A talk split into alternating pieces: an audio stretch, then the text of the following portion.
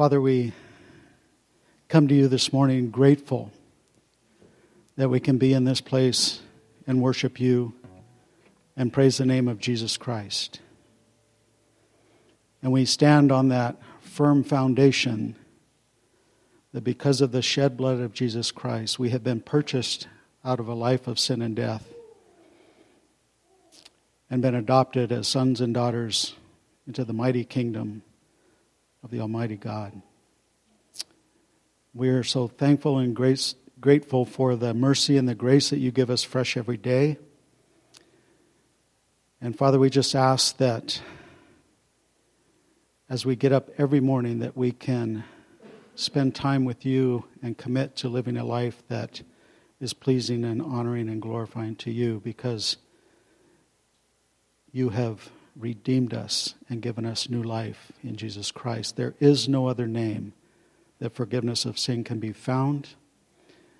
And we pray this morning that you would speak truth to our hearts through the preaching of your word. In Jesus' name, amen.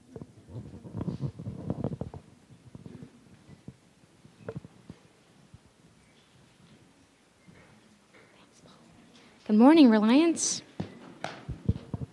We're going to be reading Romans 6 12 through 23 today. Therefore, do not let sin.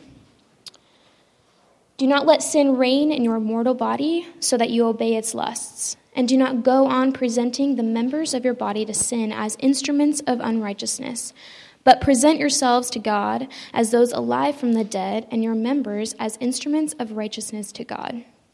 For sin shall not be your master, be master over you. But you are not under the law, but under grace. What then? Shall we sin because we are not under law, but under grace?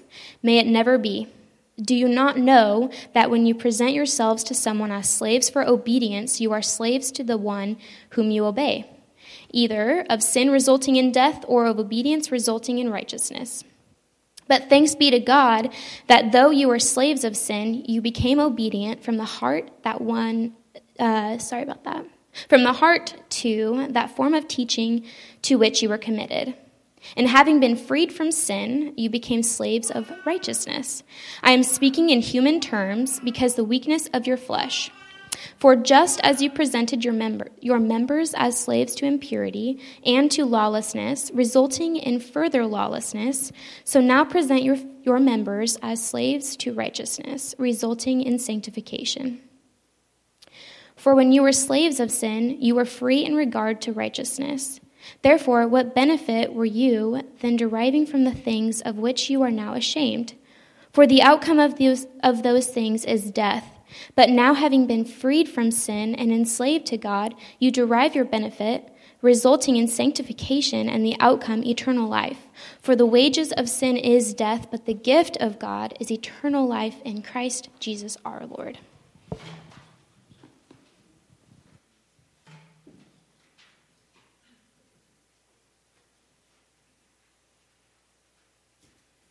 Thanks, Emmy. The mic didn't want me to come up. Um, well, good morning, Reliance. It's good to see you. Um, before I guess we could turn our attention to the text this morning, I would just uh, like to bring your attention to, uh, to, what Adam said in the announcement that uh, we'll be begin demolishing walls in the next couple weeks. So I think if things go according to schedule, and I don't, if I don't, if I speak accurately, next week will be the last time we sit in this space. Um, so, with that in mind, um, yeah, uh, it may get dusty. Um, and for the next couple of weeks, for those of us that have been doing this for a while, we're used to building walls and then taking them down. Um, uh, why did we do that? I don't know, but uh, God does. And uh, uh, if you guys are available next Saturday at 8 a.m., Adam and I would enjoy spending time with you and demolishing things. Um, it's one of our gifts. Um, second, if you have been uh, considering reliance, if you've been watching and you have been considering the leadership, uh, one of our hopes is that we're approachable. And one of the ways that we would love to introduce ourselves is on the first month of first day of every month we have meet the pastors where you can just hear a little about our convictions as a church So, immediately after the service, you'll find Adam in your room in the hallway with a sign. And five minutes after the service, love to talk to you. Um, you can ask us any question if you'd like, within reason, um, or out of reason. That is fine too. Wow. It seems to me that uh, as we continue to go through the, the letter of Romans, just reminds me of how theologically uh, adapt or adept Paul viewed his, his readers. Um, I have spoken to several of you that Romans has required more discipline and study than any other text that I've read. And so, with the passage before us this morning, I pray that you would pray for me as you would pray for yourself to ask yourself how God would might convict you with His Word and call you to response and obedience. So, I ask that you pray with me this morning. Lord, I th- thank you that uh, we have come to know through Christ Jesus the hope set before us and that He conquered death, freed us from sin from the wages of sin indeed was death, but the gift, the gift of Christ, the gift of God, you have given us eternal life. But Lord, in this transition of recognizing the great reward, and we have, while we've tasted the Spirit's work and within us, Lord, I pray that we would be found faithful in this season. Lord, I pray that we would take sin seriously. We live in the midst of a world to say that at best that our world is concerned with righteousness. It's rather careless. And Lord, and as we interact with it daily, Lord, we find ourselves being tempted by it. And Lord, I pray that as we consider the text this morning, that we would be so uh, enriched with the gospel that we would see the benefit of pursuing holiness. In Jesus' name, amen. Paul concludes this chapter with the remarkable phrase For the wages of sin is death, but the free gift of God is eternal life in Christ Jesus our Lord. Israel, more than the Gentile society, was more than aware with the impact of sin. The wages, the consequence of sin was va- rather very real to them. They knew it presently and they recognized it historically, having the benefit of the scriptures. And so they knew how sin entered into the world through Adam, and sin through Adam came along death. But it's not only that story that shaped their view of how sin impacted their lives. Consider Achan. His one act of greed. He saw the gold, he saw the silver, he saw the mantle from Shinar, which apparently was a unique ornament, and he took it for himself. His greed, his one rebellious act, led to 36 other men dying. And the nation, unlike our nation, recognizing that there was sin in the midst of their land, caused and sought out to figure out who had sinned. Person by person, tribe by tribe came before Joshua. And eventually, eyes turned to Achan. And Achan, knowing his sin, he came before Joshua and he said these words in Joshua chapter 7, verse 20. Truly, I have sinned against the Lord the God of Israel. And this is what I did. When I saw among the spoil a beautiful mantle from Shinar, and 200 of shekels of silver, and a bar of gold, 50 shekels in weight, I coveted them. I took them. And behold, they are concealed in the earth inside my tent with the silver underneath it. Achan's love for money, his love for self, his love for riches, his greed, paid out in full with 36 other men dying. Sin pays, it has a wage, it has a consequence. Joshua hearing this repentance. Imagine in our society someone coming up and being so forthright about his sin that we might respond the way that Joshua did. This seems careless or it seems over the top. Joshua, looking at Achan, said this. Joshua and all Israel with him took Achan, verse chapter 7, verse 24 and 25, the son of Zerah. They took the silver, they took the mantle, they took the bar of gold, they took his sons, they took his daughters, they took his oxen, he took his donkeys, his sheep, his tent, all that had belonged to him. And they brought them up to the valley of Achor. And Joshua said, Why have you troubled us? The Lord will trouble you this day.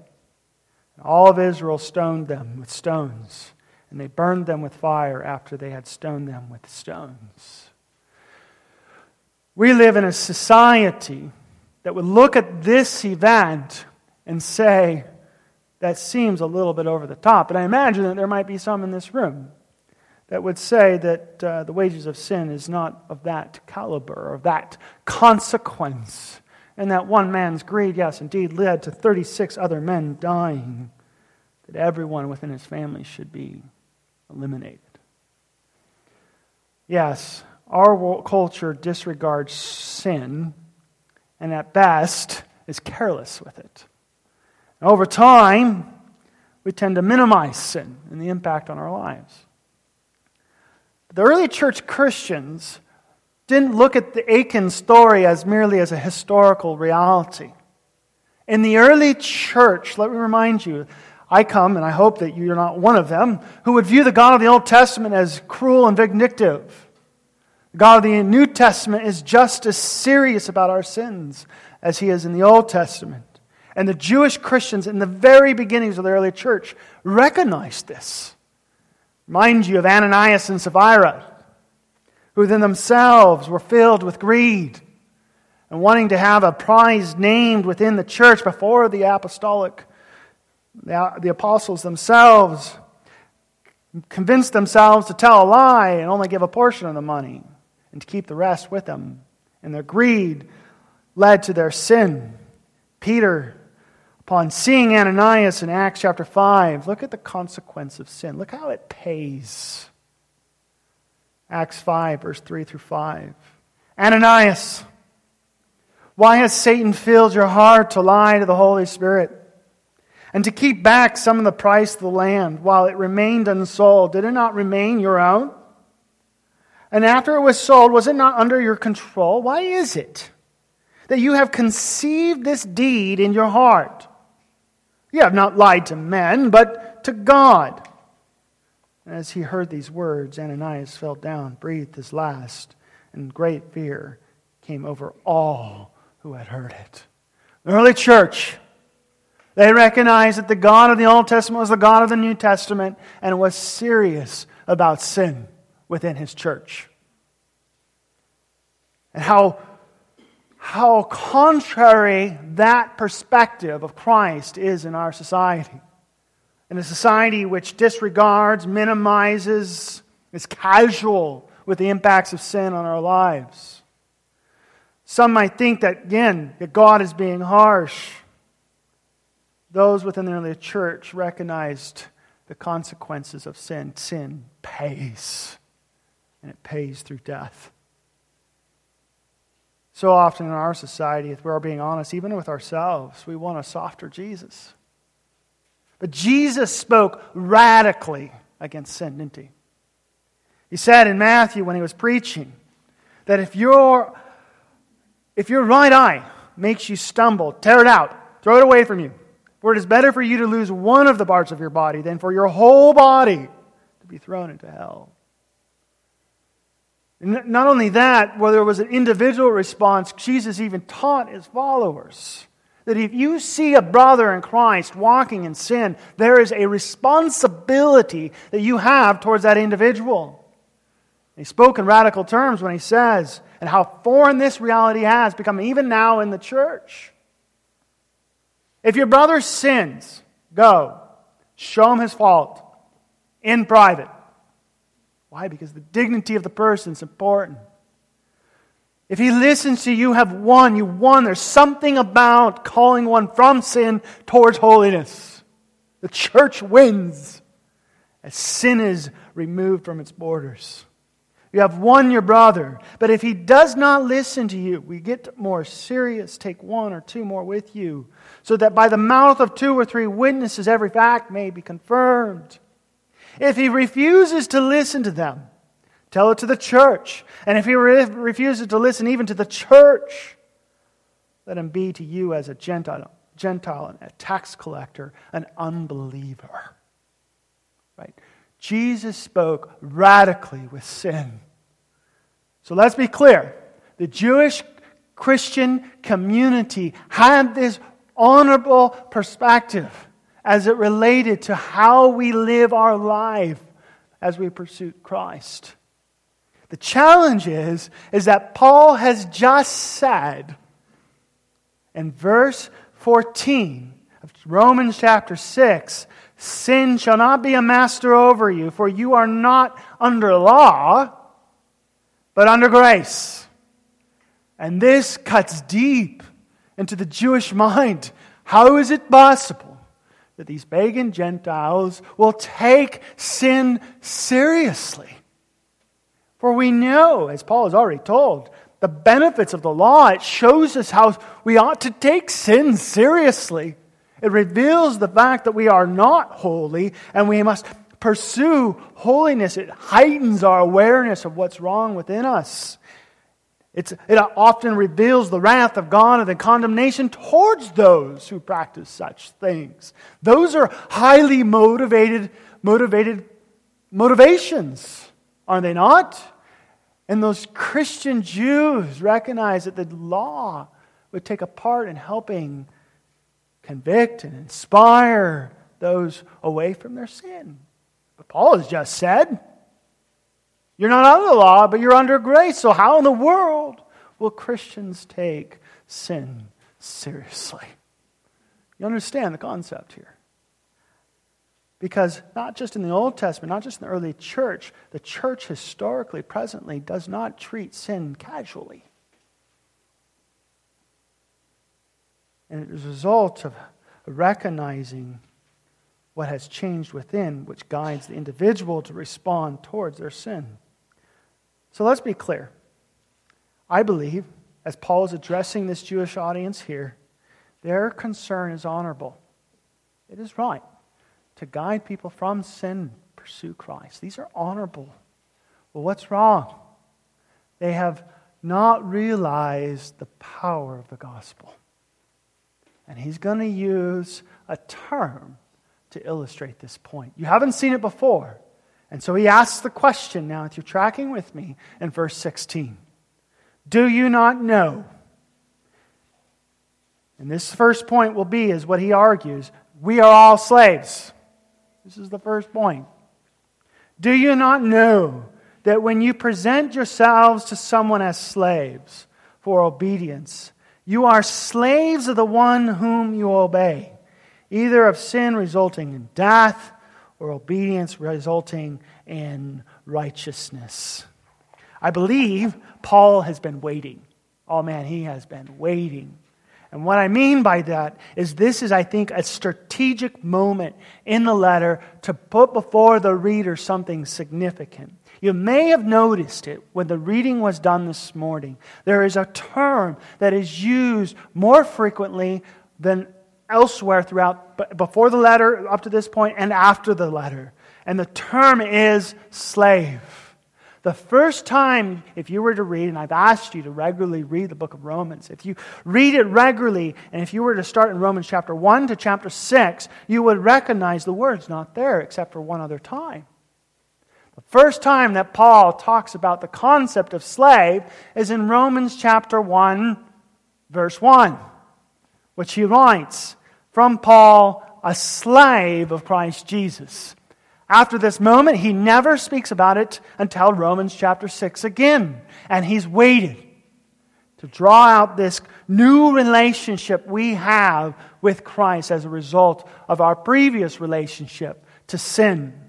And he's going to argue that the relationship we have now to God is similar to the commitment that we once had to sin.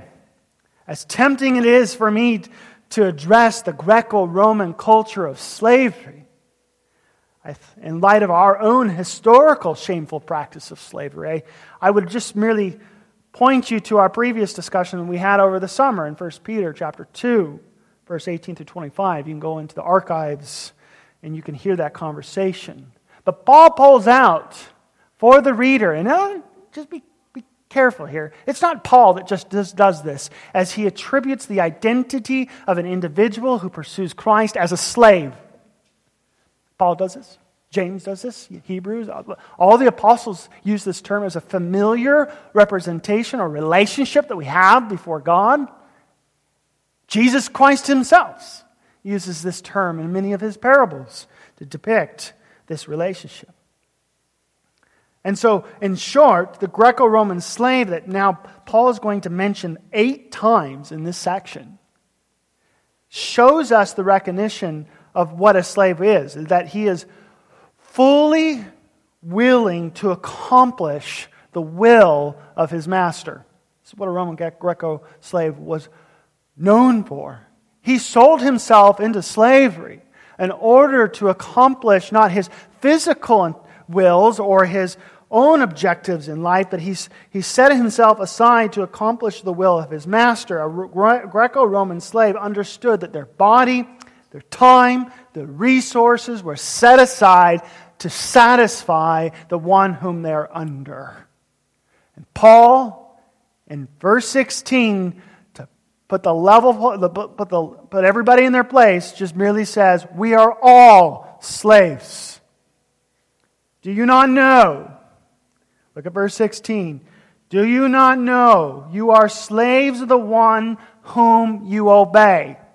And in Paul's mind, there are only two options you're either a slave to sin or a slave to God. Why do Christians take sin seriously? This is what it comes down to. And so, just as a reminder, because we have talked about it frequently, and we'll spend more of our time this morning looking at what does it look like to be a slave of God. Let us remind ourselves, point two, that we were slaves of sin. This is what we once were before our salvation, the power of the gospel took hold. You can see this language throughout. Look at verse 17. What he says Thanks be to God that though you were slaves of sin, there's this, something's happened with an individual where there has been something of a purchase that's transitioned the, the slave under a new authority. Verse 18 having been freed from sin. Verse 19, you once presented your, presented your members as slaves to impurity and to lawlessness, resulting in further lawlessness. Again, verse 20, which is probably the most significant to draw out how a slave lives for the one whom he's under. For when you were slaves of sin, verse 20, you were free in regard to righteousness. What do we mean here? What does Paul mean here? When you were a slave to sin, you lived according to the will of your master, having no regard for righteousness, no desire to satisfy that intent. Rather, being a slave to sin, your full will, desire, and intent was to satisfy the one who you were under. That is why those who are not in Christ in our world, when they handle sin in this society, handle sin sinfully because they are bent towards their master. Yet, in order, as Paul will argue, in order to deal with sin righteously, you must have a new master. You must be under a new one. in other words, slave of sin, obeys the desire or the wishes of their masters. You heard me several weeks ago. I think it's helpful to bring it back again. You act according to your nature, just like a bird who is made to fly. He cannot become a mole because that is not towards its nature. If you find one, let me know. If you've seen a fish they can only do that which is according to their nature. To make it a bird is contrary to its very being. To make a slave to sin act and freely in regards to righteousness is to ask it, to ask him or her, to act contrary to its nature. This is why I've pleaded with you I reminded myself what does the world need to hear in light of its sin? Repent. Be reconciled to God. Don't get caught up into the other issues and the fruits of sin. You'll find many reasons to find the fruits of sin everywhere. Unless something happens at the heart level, there is no hope for them to pursue righteousness. They will always, while they might see goodness before them, they will pursue goodness sinfully. This is the nature of our humanity as a result of being descendants of Abraham, Adam and Abraham. I meant to say Adam, not Abraham. But Abraham, Abraham would be included as well. And we've talked much about this thus far. But look, sin has ruled, as Romans chapter 1, Paul has tried to show that this is once we once were, but this is the power of the gospel that we were once slave to sin, but something has happened. And this leads us to understand the impact that we have in our relationship with Christ. Find it interesting if you just consider with me, as he has told us about our position before Christ and before sin. And verse 11, he says, Now knowing who you are, you're cons- you ought to consider yourselves to be dead to sin, but alive to Christ, but alive to God in Christ Jesus. And so, in some sense, we can look back to what we once were. Sin has been eliminated, our, the power has been overthrown. But in the same sense, in verse 12, he says, Do not let sin reign in your mortal body so that you obey its lust. And so we recognize there's this tension in this new position that we have. This is why Paul, elsewhere, he will proclaim the victory, right? About this new position that we are free from sin, free for, to live alive for God. But then he will still say, You have your work to do. This is why I will say in 1 Corinthians 15 31, I affirm, brethren, by the boasting in you, which I have in Christ our Lord, I die daily. Christians take sin seriously because they recognize once they once were. Point three, recognizing now who they are in Christ. You are slaves of God, which is where I would like to take the remainder of our time. Do you know why a slave obeys its master? We are all slaves. Interesting. This is how God has wired us. We are obedient. We are designed to be obedient to our desire, the one whom we're under. And if we're under sin, we recognize the fruits of that. Paul is going to essentially say that if you are of Christ, look at your fruit. What is it telling you? Do you not know that you are slaves of the one whom you obey. Verse 16. Either of sin resulting in death or of obedience resulting in righteousness. Look at this, verse 17 and 18. Profound words that he uses here, helpful words. But thank be to God that though you were slaves of sin, you became. I would underline it. How? How did that happen? But not only did you become something, you became obedient from the heart to the form of the teaching to which you were committed.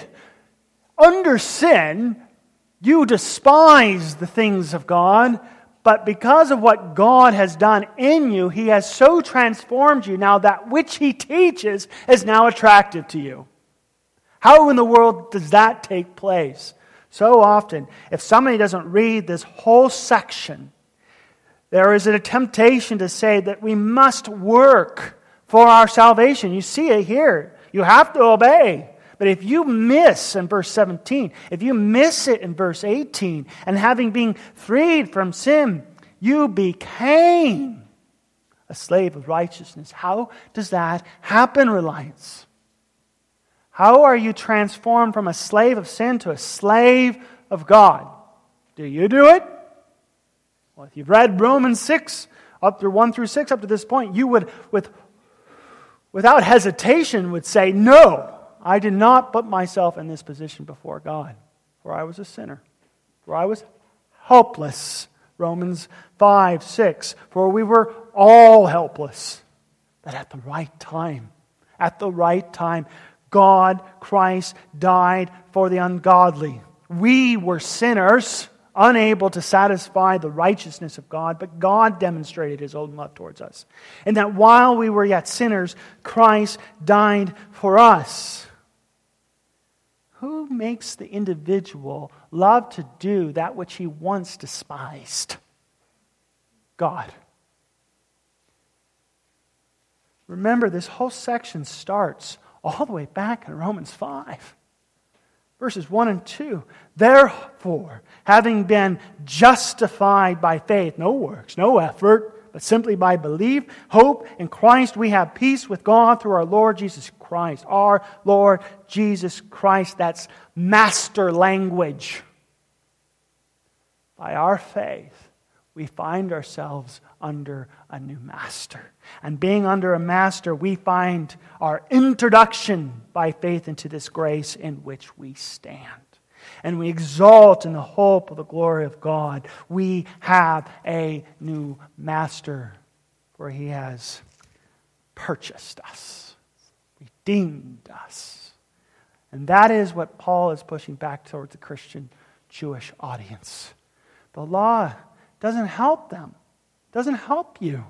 It has no ability to change the person from a slave to sin to a slave of righteousness. The only ability by which that can happen is by the power of God, who has the ability to, to give life to those who are dead. So, where does our hope rest? Only in God. And so, Paul, responding to this significant problem, Christians take sin seriously. Why?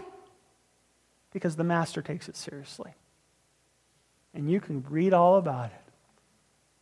And we don't need a law to tell us that anymore. God has revealed this to us. And He is much more compassionate and gracious to accomplish our holiness. Because now, holiness now is our objective. Under the law, mediocre righteousness was our aim, right? To satisfy its intent. Read the Old Testament. Jewish individuals, okay, you want sacrifices? Well, hun, get the goat that's, no, we're not going to want. Let's just go through the motions and get this sacrifice system done. Let's get through the mediocre practice so that we might be right before God. That is not the intent under our Master. Rather, holiness is. Verse 19. Now, I know I'm speaking in human terms because of the weakness of your flesh.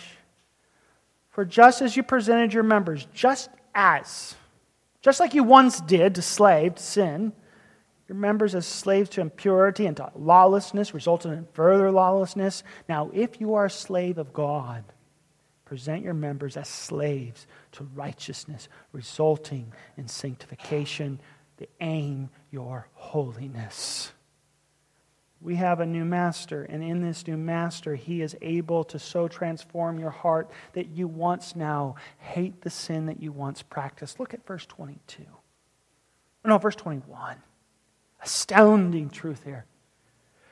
Therefore, what benefit were you then deriving from the things which you are now ashamed. Should that not marvel us? We once loved pursuing lustful things greed, money, resources, whatever, you name it. But now, as a slave to God, you're ashamed of it. One of my close friends, when I lived in Spokane, to see this radical change in an individual is just so wonderful to perceive. I grew up in a Christian family. So the perceptions of going from a slave to sin to a slave to God was, was slower for me to recognize, right? But to see a grown man who makes fun of Christians for singing, now weeping at the truths of songs as he proclaims it. He now despises the previous position that he was in. What is that telling him? What is that telling me? He became something. The law didn't bring him there. The power of God, who is able to give life to the dead, transformed him. We don't need a law, we need a master who has the resources to change your heart towards pornography or towards money or towards your children or towards your spouse, towards your employer. Because the law will merely show you that you are far unable to satisfy the righteousness of God. You need what the prophets of old proclaimed and hoped for themselves a new heart. And who gives us that? No law. Why do Christians take sin seriously? Because their master takes it seriously, and that he bears it himself on the cross for your salvation. And so, mediocre righteousness is not in our vocabulary. What is in our vocabulary? Sanctification. Verse 22. But now, having been freed from sin and enslaved to God, you derive your benefit, your fruit, resulting in holiness, sanctification, and the outcome, eternal life. Christians are serious about becoming like their master. And so we pray, Lord, forgive us of our sins, convict our hearts where we stumble so that we cannot let sin reign in our mortal bodies and obey its lust. We want to pursue you. Knowing full well sin has been atoned for, its victory over me has been removed because Christ has died for it. But today I need to pick up my cross and follow you. And please give me throughout this day fruit, fruit, so that I might see your activity in me. Essentially, what Paul is saying here is what does your fruit look like? like? The Christian can know in some regards. We have assurance if God is within us working. Because we can look at our fruit and we can say, is that of the slave of sin or the slave of the master? It terrifies me that someone who could be confronted with their sin not feel its conviction. If they've been had of a brother in Christ, two or three, a church,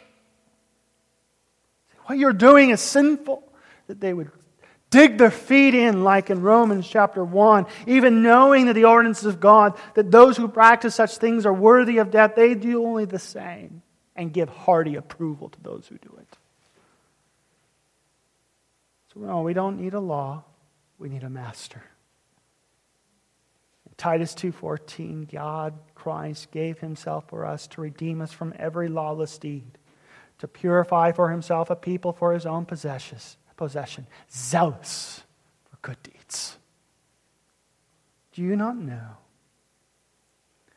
Do you not know that you are slaves of the one whom you obey?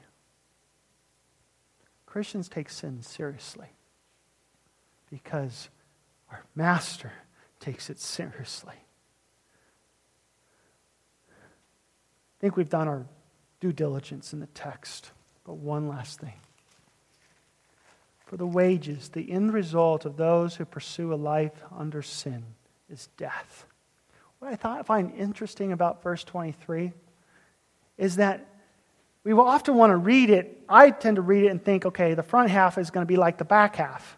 For the wages of sin is death. But it's not and.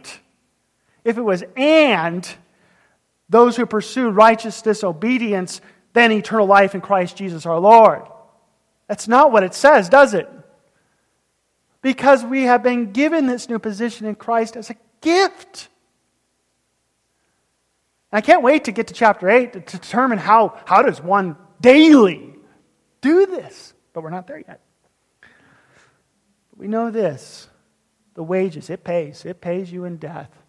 The sin of death, where the wages of sin is death, but the free gift of God. That transformation from becoming a slave to sin, becoming his servant, his slave, is a gift. Resulting in your righteousness, resulting in your obedience, resulting in your sanctification is your eternal life in Christ Jesus our Lord. That is something which is given. Let's conclude with our convictional response. I like Romans has been hard to just grasp it, but it is so fruitful if we just let it take hold. Paul, Paul's not shy to say that, you know, you're not a slave of sin anymore. But he's also, in the same way, he's going to say, like, don't let it rule. Die daily to it. Because you're Christ. Put off the old self, put on the new self. I don't know if you can read any of the epistles. Talks about addressing how we respond to sin. Carelessness as results to sin is like, take heed lest they fall. Like, faithfulness to Christ is honored and takes a lifetime in pursuit to see that fruit in one's life. So, why I've asked, do Christians take sin seriously? Well, our Master himself took it seriously and takes it seriously. He disciplines his children who walk in it.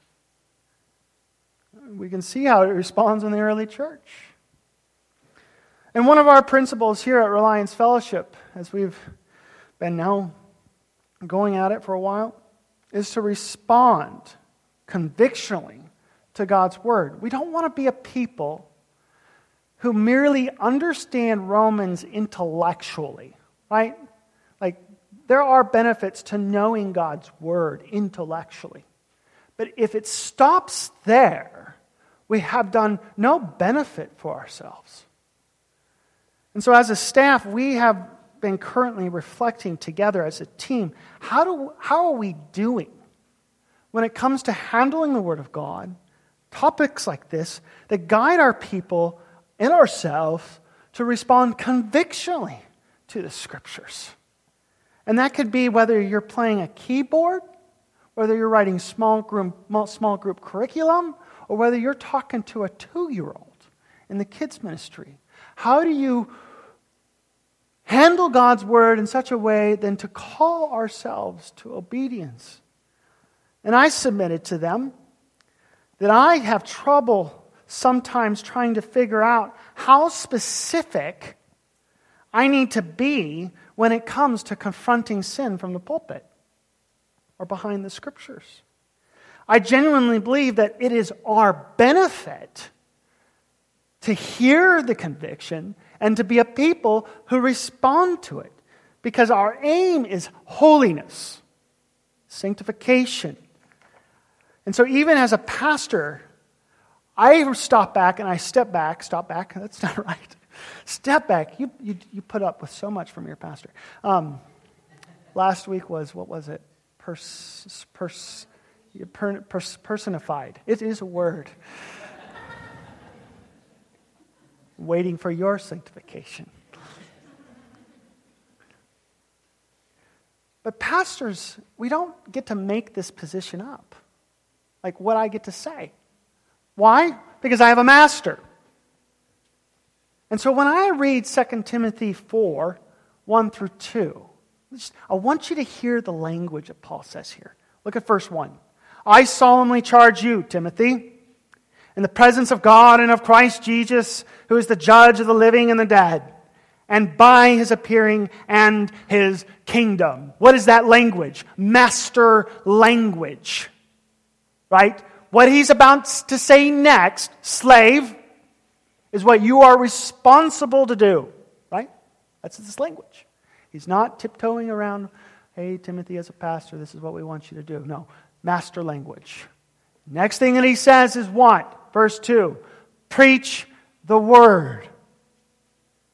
Be ready in season and out of season. Reprove, rebuke, exhort, and with great patience and instruction.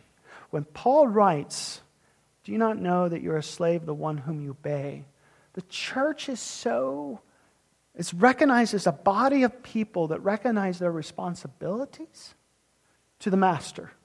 And he raises up different positions within the church and calls in those positions to handle his ministry in particular ways. So when I look at this, I have to ask myself how do I convince myself? Whom do you obey? I have told you this before. Like, it is tempting to preach towards contemporary discussions. What's, what's happening in society? And I think we ought to be, as pastors and leaders, able to guide and to help and assist people walk through the seasons that we live in. But the primary responsibility of a leader within a church is what? The Master said it preach the word. And I hope, and then you would pray for me, that I would do it for a lifetime, faithfully. God's fruit will be evident for all of us to see. But we don't just, uh, we don't just let that conviction just sit at the pulpit or behind the one who's preaching the scriptures or the one sitting behind the keyboard. We individually ask ourselves that question. Whom do you obey? What does your fruit look like? And so when I ask, do you grieve your sin? Or are you defensive? Dismissive? When you have a brother in Christ who submits to Matthew 18 as a, a way to live life and confront sin within the church, do you cast it off? And you have two or three more that come along and say, You are sinning, and they've done it graciously and compassionately. What is your fruit saying? Tell me what your fruit is when you read Hebrews 10 23 through 25. Let us hold fast the confession of our hope without wavering. For he who has promised is faithful, and let us consider how to stimulate one another to love and good deeds not forsaking our own assembly towards assembly together, as is the habit of some, but encouraging one another, and all the more as you see the day drawing near. One of the greatest joys that I have loved about COVID is that soccer practice, volleyball, football has been canceled because it has been those within the church who have treated it with idolatry. And they will miss a gathering of the church for a football game. And a pastor should be able to say, or brother in Christ should say, that's wrong. Pastor should be able to say, a friend should say, what you said on social media last week was sinful. It was divisive. You have been warned not once, not twice, but three or four, five, six times.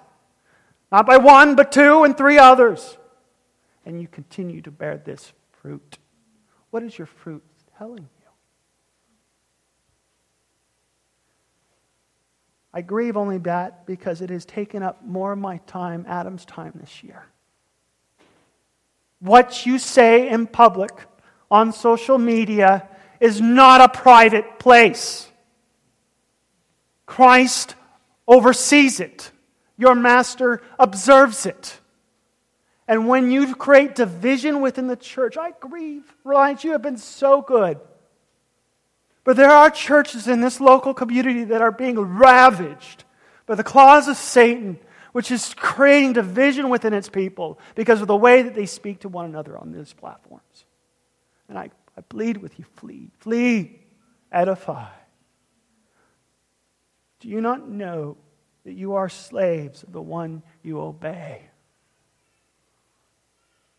So, just so you're clear, your social media place is not a private place. And Christ observes it.